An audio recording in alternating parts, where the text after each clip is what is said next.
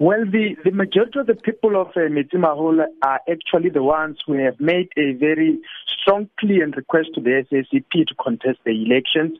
Of course, our structures being on the ground as well uh, became part of those that uh, really pushed for the SACP to contest. Our broad consultation with a variety of organizations and structures in the community also gave us that particular request for the SACP to consider contesting this upcoming local government election. So there's a broad range of forces on the ground that have made a request for the SACP to contest this upcoming election. Uh, this, I mean, in some quarters is being seen as the SACP drawing a line in the sand because if you are going to contest elections independently of uh, the alliance structure, uh, is this uh, the first in many election contests to come? Well, the, the, the decision to contest really is informed by the realities that the people of Metsimaholo have been subjected to over a long period. I mean, we've had a situation where about 320 workers, municipal workers, were politically dismissed at the municipality. The various pleas and guidance and advice from the Communist Party to to, for reversal of these decisions was really being ignored. There's been prolonged period of non-service delivery in the community, which amounts to real neglect of our people, fueling the need for people to want an organization because the party has been on the ground working with the communities when it's faced with critical challenges and it is out of the trust established through that particular process that they actually wanted the party to to contest. So this is really about responding practically to the demands and the realities that are faced by the people of Metsimaholo on the ground. But what does it mean in the long term and, and, and practically? Let's say the SACP wins some council seats. Uh, uh, uh, who are you going to go into coalition with? Well, we are actually contesting all the wards in the municipality, all 21 wards. The SACP has a very strong presence across the world in the in the municipality, and we are contesting these elections with and for the people of Metsimaholo with the intention of actually governing without necessarily the need to even go into into a coalition. That is what we are aiming for. That's what we are actually going for, and we believe that uh, we've made a strong showing because even our groundwork, our mobilization programs have been drenched even by members of the communities who are not necessarily party members who have been saying they actually want to see the SACP contesting this election. But surely you have considered other eventualities apart from uh, winning an outright majority, because if that does not happen, what is your plan then? Our, uh, we value the fundamental principle of democratic consensus seeking consultation. What we have indicated, if such an eventuality arises, the party would go back to the masses who would have voted for us to understand what is the mandate that they give us as the SACP to to, to, to take forward in the in the council. We would not just make a decision out of our of course amongst the contesting parties there are those that ideologically we would clearly not be able to work with and we'll make this particular appeal with the communities as we consult with them. But like I am indicating, we have joined these elections with the sole intention of making sure that we've got majority in council to govern this municipality. A message here from Spiwo who says um, a win by the SACP in Metsimaholo will be a tragedy for the people of Zamdela. It will inadvertently be a win for the ANC. So, uh, to that sort of skepticism, um, how do you respond to that? Is this just another ploy by the alliance, the ANC and its alliance partners, uh, to basically, you know, weaken the opposition by other means? We have made it absolutely, absolutely clear that the SACP is not fronting in these elections.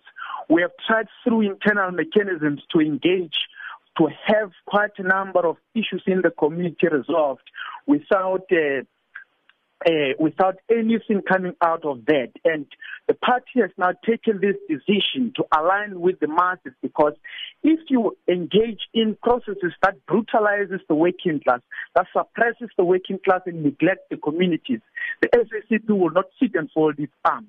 That's why we have risen. we said we are contesting as an independent organization to make sure that we are able to govern this uh, this municipality. This is not fronting. This is not the party attempting to to do anything that uh, uh, seeks to rescue anyone. It's the party taking the side of the communities and the workers on the basis of the mandate that we have received from them to really carry forward the process of making sure that we resolve a, a wide variety of uh, challenges that are confronted by this community.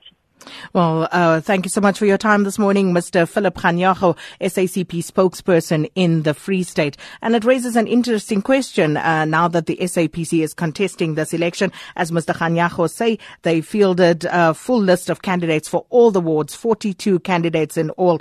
But how will the introduction of the SACP as an independent party contesting elections actually change the dynamic of politics in that area and potentially across the country. Love to hear your views on that. Uh, you can send us your messages uh, via via WhatsApp. Uh, you can leave a voice note there 082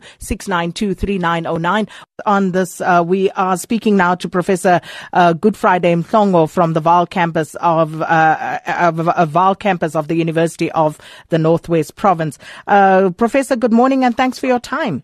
Good morning, Sakina, and good morning to the listeners of AM, AM Live. Professor Mhlongo, the SACP seeming very bullish there in their outlook on uh, the by-election, the results tomorrow. Uh, but how do you see the SACP's chances in these elections? Um, well, Sakina, it, it all depends on um, if we if we had what the spokesperson has just indicated. Um, what has happened is they took the candidates uh, that apparently got rejected by the ANC because uh, the decision to contest elections or contest these elections uh, came as a result of um, internal disputes with regards to the same issues uh, which we've seen happening in the last uh, local government elections, uh, wherein candidates uh, who are nominated by communities or by branches of the ANC getting rejected uh, by higher structures. So what the SACP has done is to take those particular candidates that uh, got rejected by higher ANC structures and fielded them. So it stands to be seen as to whether those candidates, the fact that they got accepted by communities, uh, will that then translate into votes.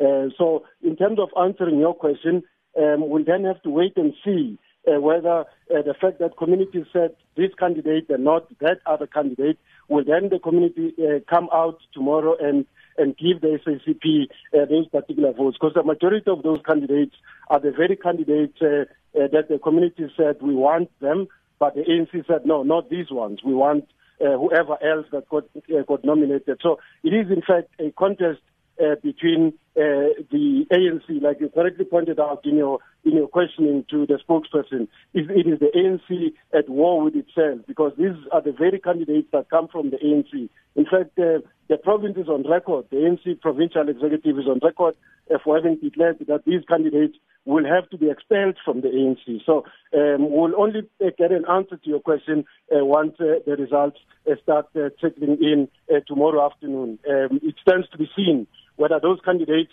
will actually bring in the votes for the SACP. Professor Mhlongo, if they do garner some council seats then as the SACP, what mm. would be the best course of action for them when it comes to entering into coalitions? Uh, do they go with the ANC and what does that, uh, uh, what message does that send to the electorate? Or do they go with other mm-hmm. parties and what message does that send equally? Well, the the leadership of the SACP nationally is on record again for having said that um, they will prefer to sort of go into a coalition with uh, what they call uh, the disciplined left, and uh, they then throw in the EFF into that particular head and so on. Um, and I think uh, that may be a better option for them, uh, given the fact that um, a majority of these um, uh, councillors or the candidates now, as we as we as we had that they feel uh, I think, candidates across all the wards in the in the area. Uh, those candidates tend to be expelled by the ANC.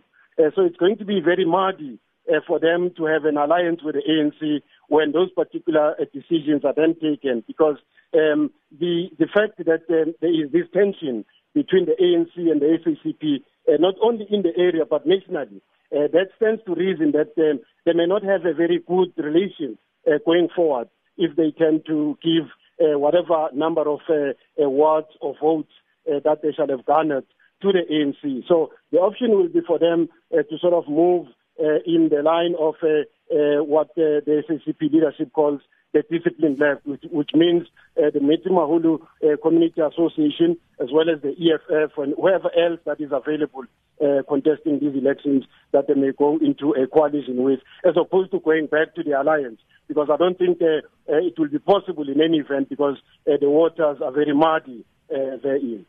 And just a final question, Professor. You are in the area and uh, looking at all uh, the uh, canvassing mm-hmm. that has been taken place. How do you see this one playing out tomorrow?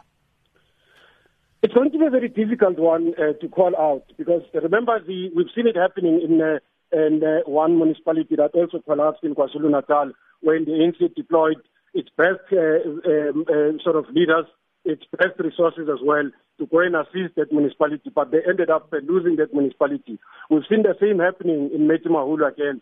The ANC brought in the big guns, they brought in uh, big parks as well. Um, and uh, the problem is, like I said earlier, this is an ANC contesting against itself in terms of the SACP uh, candidate and the ANC candidate.